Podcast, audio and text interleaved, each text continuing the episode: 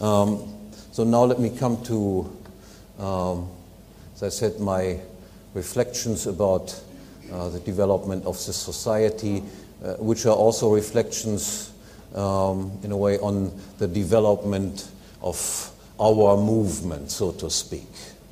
Um, uh, when I first in, envisioned uh, the idea of this society uh, more than 10 years ago, and uh, at that time still a society without a name, I had uh, personal experience with only two other societies from which I could learn.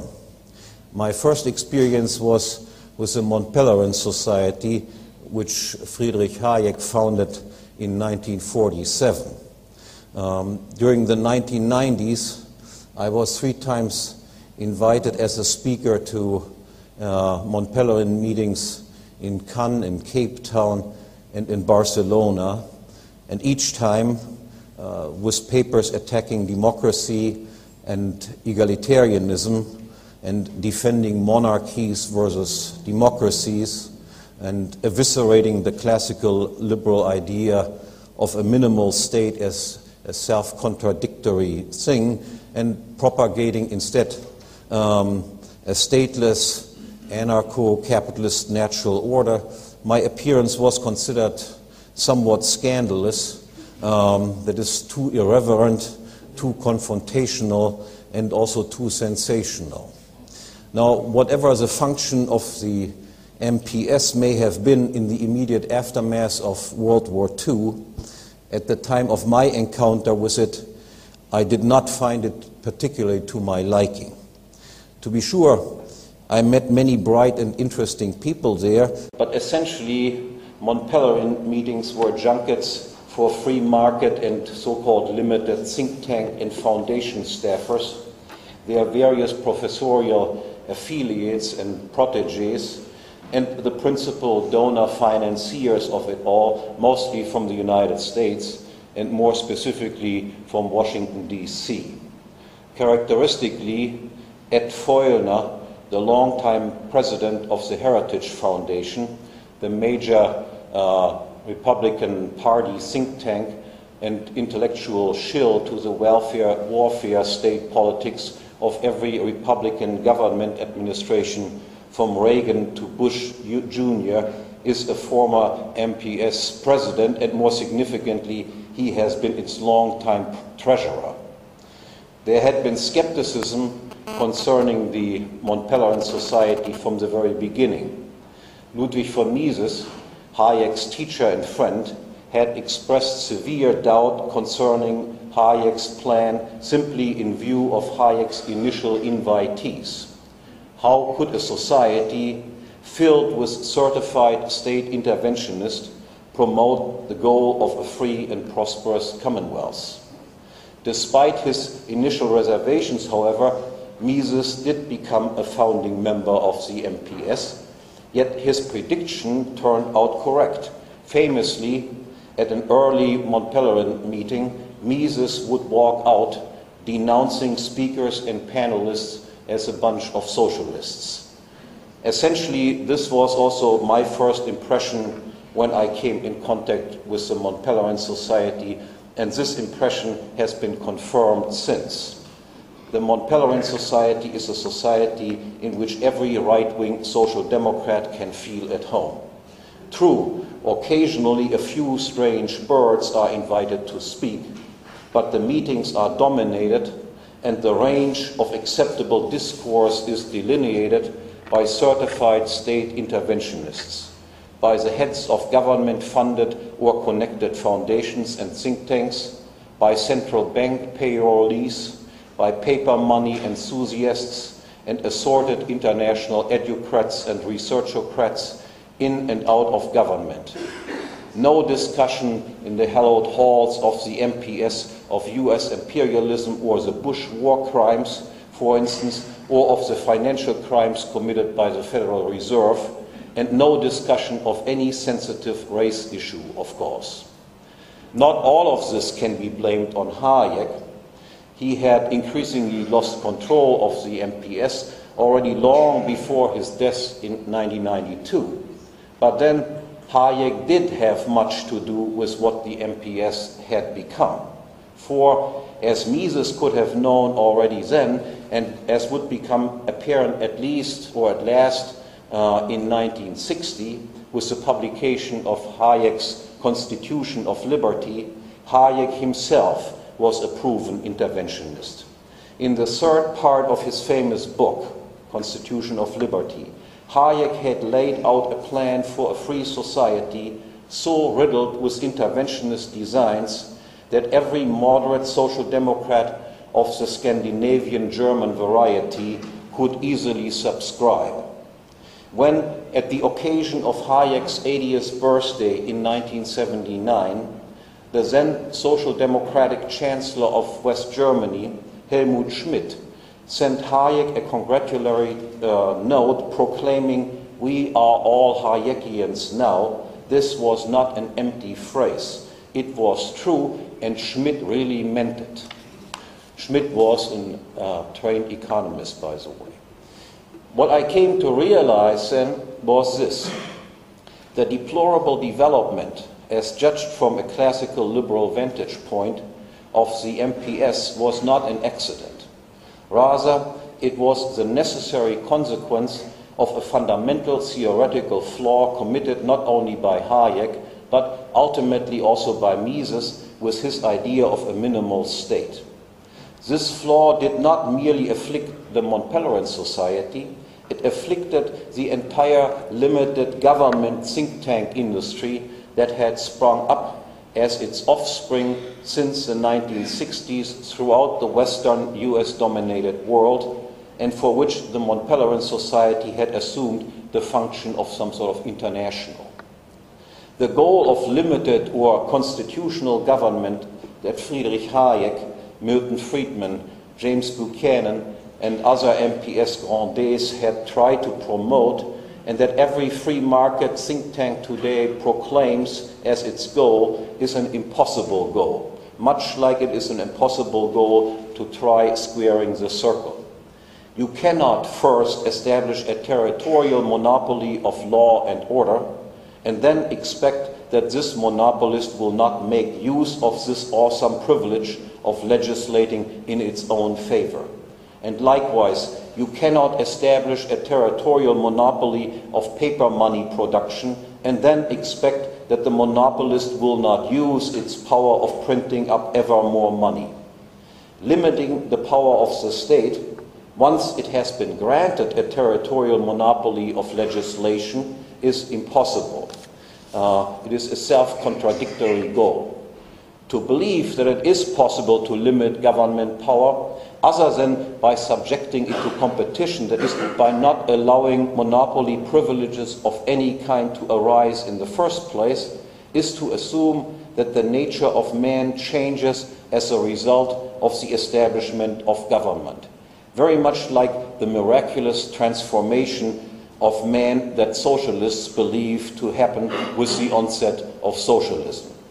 That is, the whole thing limited government is an illusionary goal. To believe it to be possible is to believe in miracles. The strategy of Hayek and the Mont Pelerin Society then had to fail. Instead of helping to reform or liberalize the Western states, as they intended or maybe only pretended to do, the Mont Pelerin Society and the international limited government think tank industry would become an integral part of a continuously expanding welfare warfare state system. Indicators of this verdict abound. The typical location of the think tanks is in or near the capital city, most prominently, of course, in Washington, D.C., because their principal addressee is the central government. They react to measures and announcements of government and they suggest and make proposals to government. Most contacts of think tankers outside their own institution are with politicians, government bureaucrats, lobbyists, assorted staffers, and assistants. Along with connected journalists, these are also the regular attendees of their conferences, briefings, receptions, and cocktail parties. There is a steady exchange of personnel between think tanks and governments. And the leaders of the limited government industry are frequently themselves prominent members of the power elite and the ruling class. Most indicative of all, for decades, the limited government movement has been a growth industry. Um, its annual expenditures uh, currently run in the hundreds of millions of dollars, and billions of dollars likely have been spent in total since these uh, institutions came into existence. All the while, state expenditure never and nowhere fell, not even once, but instead always and uninterruptedly increased to ever more dizzying heights. And yet, this glaring failure of the industry to deliver the promised good of limited government is not punished but perversely rewarded with still more ample funds. The more the think tanks fail, the more money they get. The state and the free market think tank industry thus live in perfect harmony with each other. They grow together in tandem. For limited government advocates such as Hayek and the entire free market think tank industry, this is obviously an embarrassment. They must try to explain it away somehow as accidental or coincidental. And they typically do so simple, simple enough by arguing that without their continued funding and operations, matters would have been even worse. Thus, excused then, the industry continues on as before, undisturbed by any fact or event, past or future. But the embarrassing facts are not accidental or coincidental and could have been systematically predicted if only one had a better understanding of the nature of the state and did not believe in miracles. As a territorial monopolist of legislation and the money printing press, the state has a natural tendency to grow, to use its fiat laws and its fiat money to gain increasing control of society and social institutions. With fiat laws, the state has a unique power of threatening and punishing or incentivizing and rewarding whatever it pleases. And with its fiat money, it can buy up support, bribe, and corrupt more easily than anyone else. Certainly, an extraordinary institution such as this will have the means at its disposal, legal and financial, to deal with the challenge posed by a limited government industry. Historically, the state has successfully dealt with far more formidable opponents, such as organized religion, for instance. But unlike the church or churches, however, the limited government industry is conveniently located and concentrated at or near the center of state power, and the industry's entire raison d'etre is to talk and have access to the state. That is what its donors and financiers typically expect.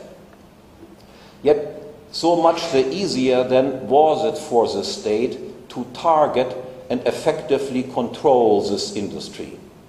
The state only had to set up its own bureaucracy in charge of free market relations and lure the limited government, NGOs, non governmental organizations with conferences, invitations, sponsorships, grants, money, and employment prospects.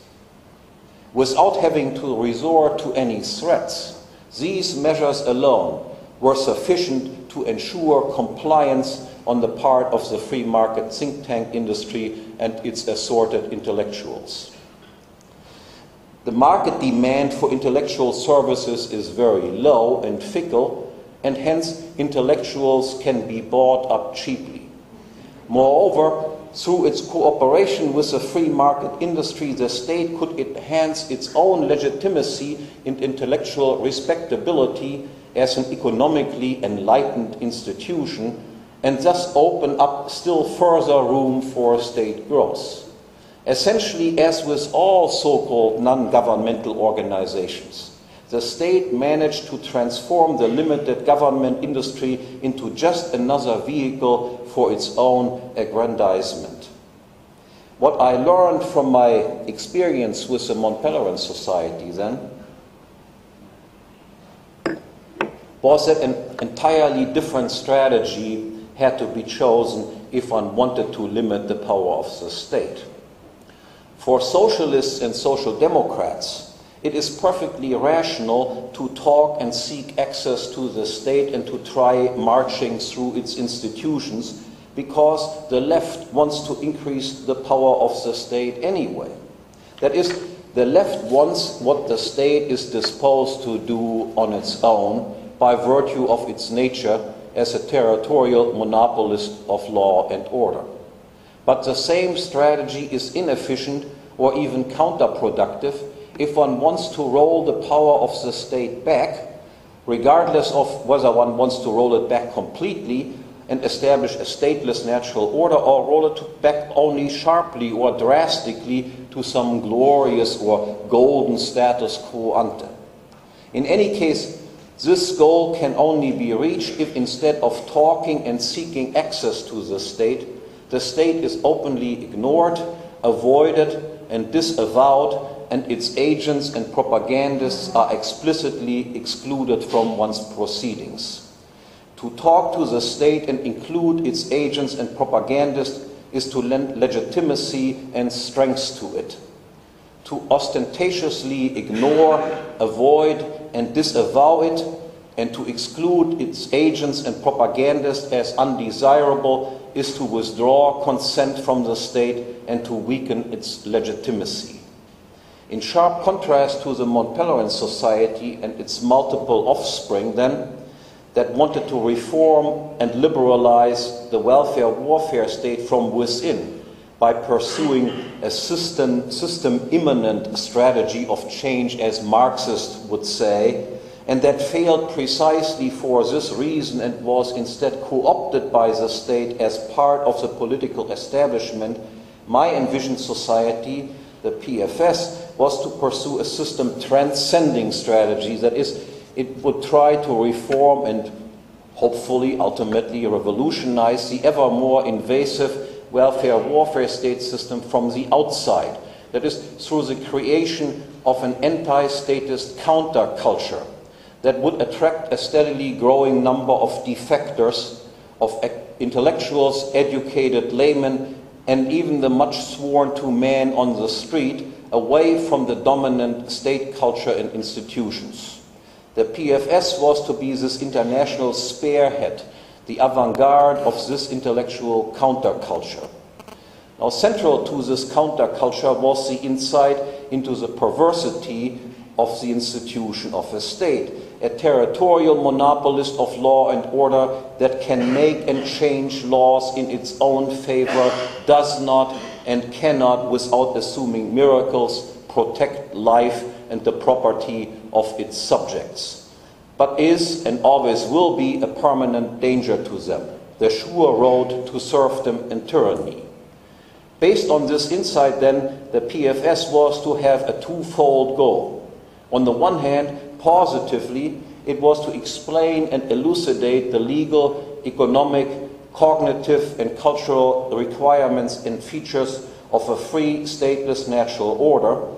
And on the other hand, negatively, it was to unmask the state and showcase it for what it really is an institution run by gangs of murderers, plunderers, and thieves, surrounded by willing executioners propagandists, sycophants, crooks, liars, clowns, charlatans, dupes, and useful idiots. And an institution.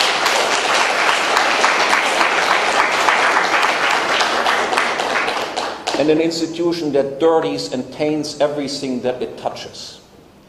Now, for purposes of full disclosure, I must add this. At the urging of my friend Jesus Huerta de Soto, who had been co opted at a very young age into the Mont Pelerin Society by Hayek personally, I reluctantly applied for membership sometime in the mid 1990s. Besides Huerta de Soto, the late Arthur Seldon, who was then honorary president of the Mont Pelerin Society, had endorsed my membership. Nonetheless, I was turned down and as I must admit, deservedly so, because I simply did not fit, fit into such a society. Now, for, from reliable sources, uh, I have been told that it was in particular Leonard Liggio, a former friend of Murray Rothbard's, who must have realized this and most vigorously opposed my membership. Seconded from the German contingent of MPS movers and shakers by Christian Watrin. Both Liggio and Vatrin would later become MPS presidents, maybe as a reward for this. Um, my second experience with intellectual societies was with the John Randolph Club, which had been founded in 1989 by the libertarian, my mentor Murray Rothbard, and the conservative Thomas Fleming. Um, from the outset, this society was far more to my liking. For a while, I played a leading role in the John Randolph Club, but I also played a prominent part in its breakup that occurred shortly after Rothbard's death, death in 1995, and that essentially resulted in the exit of the Rothbardian wing of the society. Nonetheless, I look back to those early John Randolph Club years with some fond, fond memories. So it is no surprise that quite a few of my old JRC buddies and comrades have also appeared here in Bodrum. Uh, Peter Brimelow, uh, Tom DiLorenzo, Paul Gottfried, Walter Block, because of illness of his wife, couldn't come this time, Justin Raimondo, uh, Yuri Maltsev, uh, David Gordon, and in addition, I should mention my friend Joe Sobran, who had wanted to appear at our inaugural meeting but couldn't attend because of ill health. In contrast to the International Mont Pelerin Society, uh, the Randolph Club was an American society. This did not mean that the JRC, Uh, Randolph Club, was more provincial, however, to the contrary. Not only had the Randolph Club numerous foreign members, but whereas the Mont Pelerin Society was dominated by professional economists, the Randolph Club represented a much broader interdisciplinary and transdisciplinary spectrum of intellectual interests and endeavors. On the average, foreign language proficiency among Randolph Club members ranked well above that countered in Mont Pelerin Society circles. In its habits and ways, the Mont Pelerin Society was multicultural, egalitarian, and non discriminating. All the while, it was highly restrictive and intolerant regarding the range of permissible subjects and the of, full of intellectual taboos. In sharp contrast, the Randolph Club was a decidedly bourgeois, anti egalitarian, and discriminating society but at the same time a society far more open and tolerant intellectually, without any taboo subjects. And in addition, whereas Mont Pelerin society meetings were large and impersonal, they could exceed 500 participants. Randolph Club meetings had rarely more than 150 um, people attending, uh, they were small and intimate. I liked all of these aspects of the Randolph Club, I didn't much care for the venues of the meetings of the Randolph Club, typically some business hotel in the outskirts of a major city. In this regard, of course, the Mont Pelerin Society had clearly more to offer, although for a very, very stiff price. Um, but as I indicated, not all of not all was well with the Randolph Club either, and my encounter with it also taught me a few lessons uh, on what not to imitate. The breakup, breakup of the Randolph Club shortly after Rothbard's death had partly personal reasons. Tom Fleming, the surviving principal of the club, is, to put it diplomatically, a very difficult man, uh, as everyone who has dealt with him can testify. Um, I can say more in private about this. Um, in addition, there were some organizational quarrels the meetings of the Randolph Club were organized annually, alternating by the Center of Libertarian Studies, which represented Murray Rothbard and his men, and by the Rockford Institute, which represented Thomas Fleming and his men. Um, this arrangement had perhaps unavoidably led to various charges of freeloading. Uh, ultimately, however, the breakup had more fundamental reasons than just personal ones. The Randolph Club was a coalition of two distinct groups of intellectuals. On the one hand, there was a group of anarcho capitalist Austro libertarians led by Rothbard, mostly of economists, but also of philosophers, lawyers, historians, and sociologists, mostly of a more theoretical, analytical bend of mind. Uh, I was a member of this group. On the other hand, was a group of writers associated with the conservative monthly Chronicles, a magazine of American culture, and its editor, Thomas Fleming. Paul Gottfried was a member of that group. The conservative group did not have any economists of note and generally displayed a more empirical bent of mind. Apart from historians and sociologists, it included in particular also men of letters, of philologists, literary writers, and cultural critics. On the libertarian side, the cooperation with conservatives was motivated by the insight that while libertarianism might be logically compatible with many cultures, sociological, sociologically it required a conservative bourgeois core culture. The decision to form an intellectual alliance with conservatives then involved for the libertarians a double break with the establishment libertarianism as represented, for instance, by the Washington, D.C. free market Cato Institute. This establishment libertarianism was not only theoretically in error, with its commitment to the impossible goal of limited government and centralized government at that, it was also sociologically flawed with its anti bourgeois, indeed adolescent, so called cosmopolitan cultural message of multiculturalism and egalitarianism, of respect no authority, of live and let live, of hedonism and libertinism. The anti establishment Austro libertarians sought to learn more from the conservative side about the cultural requirements of a free and prosperous commonwealth. And by and large, I think they did and learned their lesson. At least I think that I did. For the conservative side of the alliance, the cooperation with the Austrian anarcho capitalists signified a complete break with the so called neoconservative movement that had come to dominate organized conservatism in the United States and which was represented, for instance, by such Washington, D.C. think tanks as the American Enterprise Institute and the Heritage Foundation.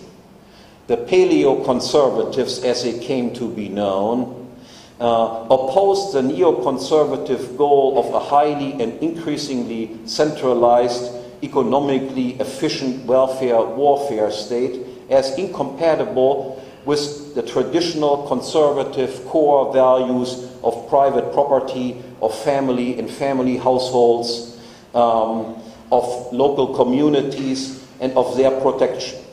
There were some points of contention between the paleo-cons and the libertarians on the issue of abortion and immigration, and on the definition and necessity of government.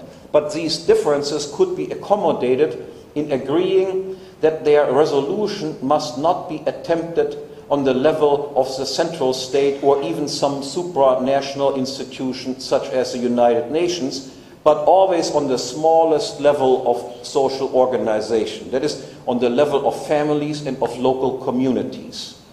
For the paleocons, secession from a central state was not a taboo. And for the Austro libertarians, secession had the status of a natural human right.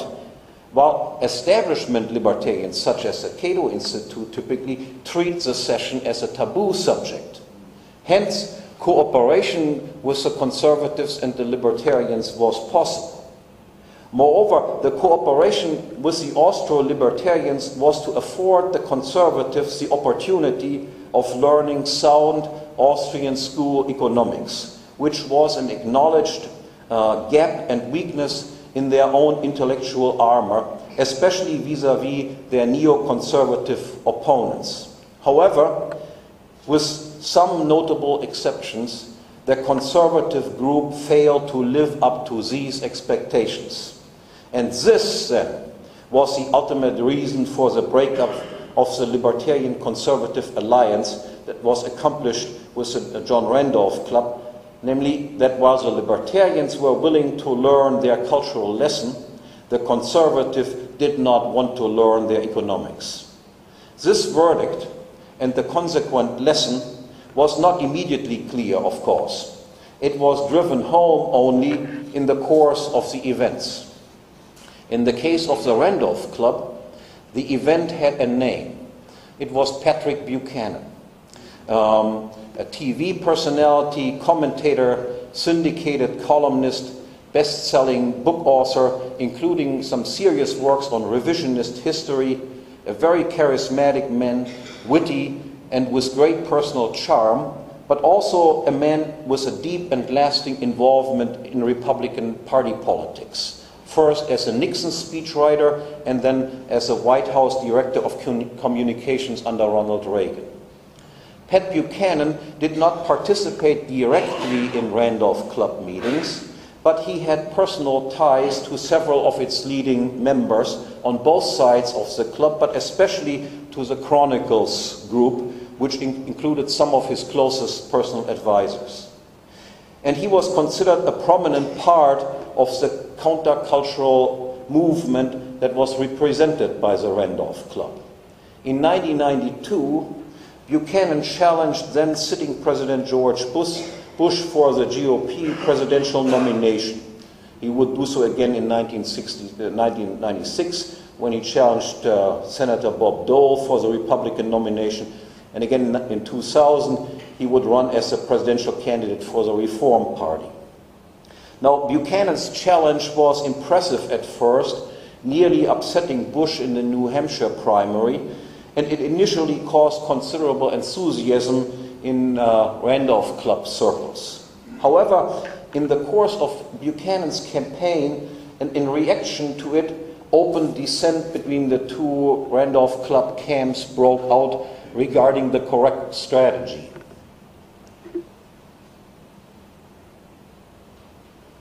Buchanan pursued a populist America First campaign.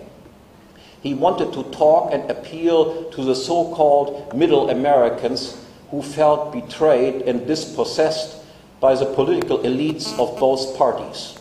After the collapse of communism and the end of the Cold War, Buchanan wanted to bring all American troops back home, dissolve the NATO, leave the United Nations, and conduct a non interventionist foreign policy which his neoconservative enemies smeared, of course, immediately as isolationist.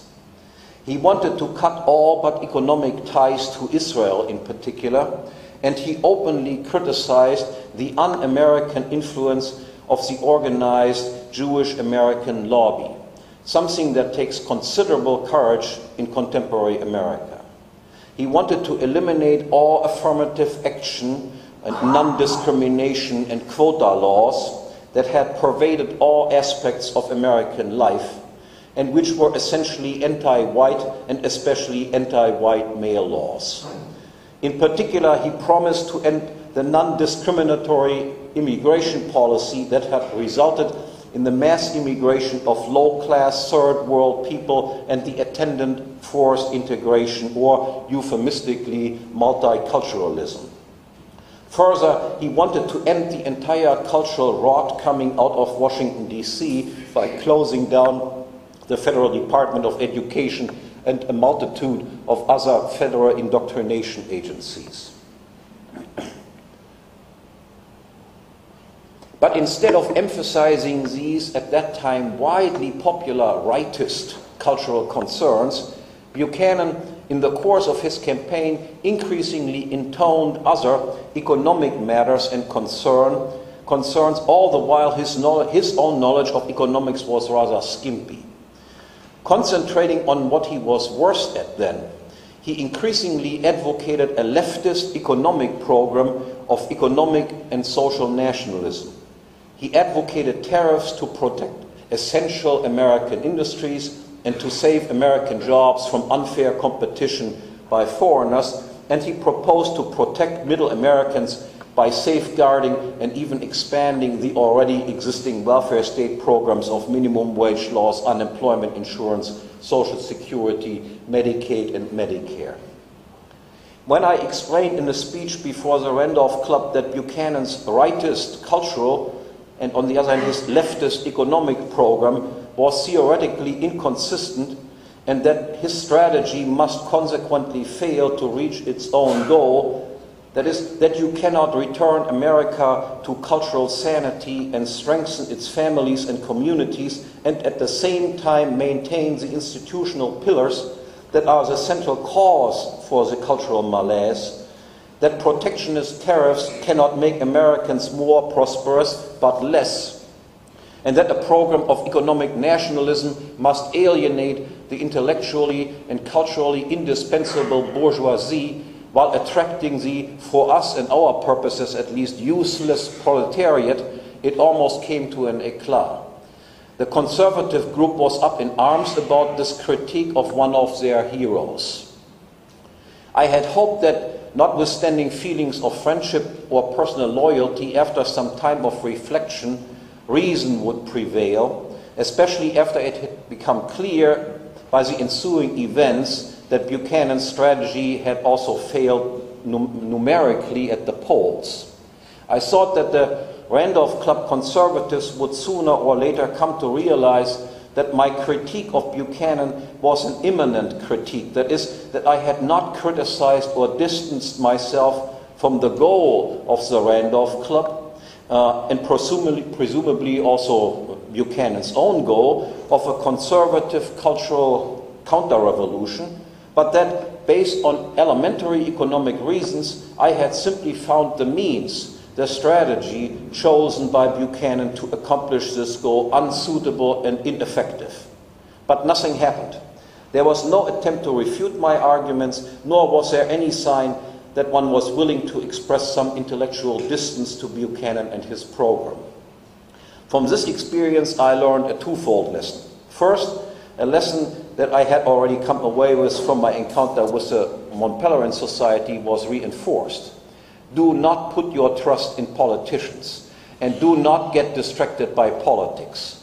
Buchanan, notwithstanding his many appealing personal qualities, was still at heart a politician who believed in government above all as a means of effecting social change. Second, and more generally, however, I learned that it is impossible to have a lasting intellectual association with people who are either unwilling or incapable of grasping principles of economics. Economics, or the logic of action, is the queen of the social sciences. It is by no means sufficient for an understanding of social reality, but it is necessary and indispensable. Without a solid grasp of economic principles, say, on the level of Henry Hazlitt's economics in one lesson, one is bound to commit serious blunders of historical explanation and interpretation. Thus, I concluded the, that the Property and Freedom Society not only had to exclude all politicians and government agents and propagandists as objects of ridicule and contempt, as emperors without clothes and the butt of all jokes, rather than objects of admiration and emulation, but it also had to exclude all economic ignoramuses. When the JRC broke apart, this does not mean that the ideas that had inspired its formation had died out or did no longer find an audience. In fact, in the United States, a think tank dedicated to the same ideas and ideals had grown up in the meantime. The Ludwig von Mises Institute, founded in 1982 by Lew Rockwell, with Murray Rothbard as its academic head, had started out as just another limited government think tank. Although Rothbard and all other leading Mises Institute associates were themselves anarcho capitalist Austrians. Yet by the mid 1990s, and I pride myself in having played an important role in this development. Lew Rockwell had transformed the Institute, which is significantly located far away from Washington, D.C., in provincial Auburn, Alabama, into the very first and only free market think tank that had openly renounced the goal of limited government as impossible and come out instead as an unabashed advocate of anarcho capitalism, deviating thereby from a narrow literal interpretation of its namesake, of Mises, um, but um, in, uh, staying in fact true to its spirit in pursuing the rigorous Misesian praxeological method to its ultimate conclusion. This move was financially costly at first, but under Rockwell's brilliant intellectual entrepreneurship, it had eventually become an enormous success, easily outcompeting its far richer limited government libertarian rivals such as the Cato Institute in terms of reach and influence. Moreover, in addition to the Mises Institute, which focused more narrowly in, on economic matters, and in the wake of the disappointing experience with the Randolph Club and its breakup, Lew Rockwell had set up in 1999 an anti-state, anti-war, pro-market website, lewrockwell.com, that added an interdisciplinary cultural dimension to the Austro-libertarian enterprise and proved to be even more popular, laying the intellectual groundwork for the present Ron Paul movement. Again, a politician, however. Um, the, the Property and Freedom Society was not supposed to compete with the Mises Institute or LewRockwell.com. It was not supposed to be a think tank or another publication outlet. Rather, it was to complement their and other efforts by adding yet another important component to the development of an anti-statist intellectual counterculture.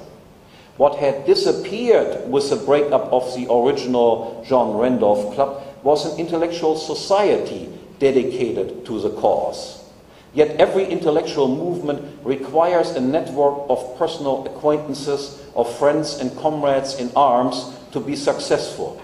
And for such a network to be established and grow, a regular meeting place, a society is needed. And the property of the Property and Freedom Society was supposed to be precisely this society. I wanted to create a place where like-minded people from around the world would gather regularly in mutual encouragement and in the enjoyment of unrivaled and uncensored intellectual radicalism. The society was supposed to be international and interdisciplinary, bourgeois by invitation only, exclusive and elitist, for the few elect who can see through the smokescreen put up by our ruling classes of criminals, crooks, charlatans, and clowns.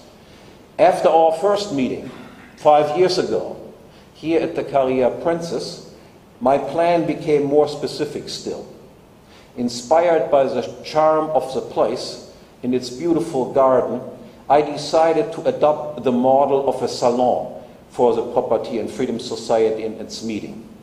The dictionary defines a salon as a gathering of intellectual, social, political, and cultural elites under the roof of an inspiring hostess or host, partly to amuse one another and partly to refine their taste and increase their knowledge through conversation.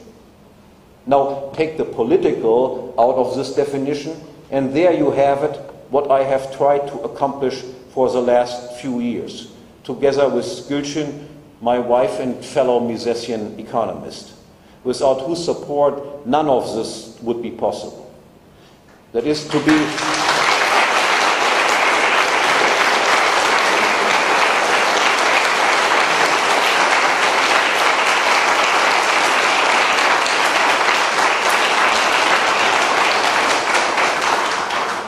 So what we want to be is to be hostess and host to a grand and extended annual salon and to make it, with your help, the most attractive and illustrious salon there is.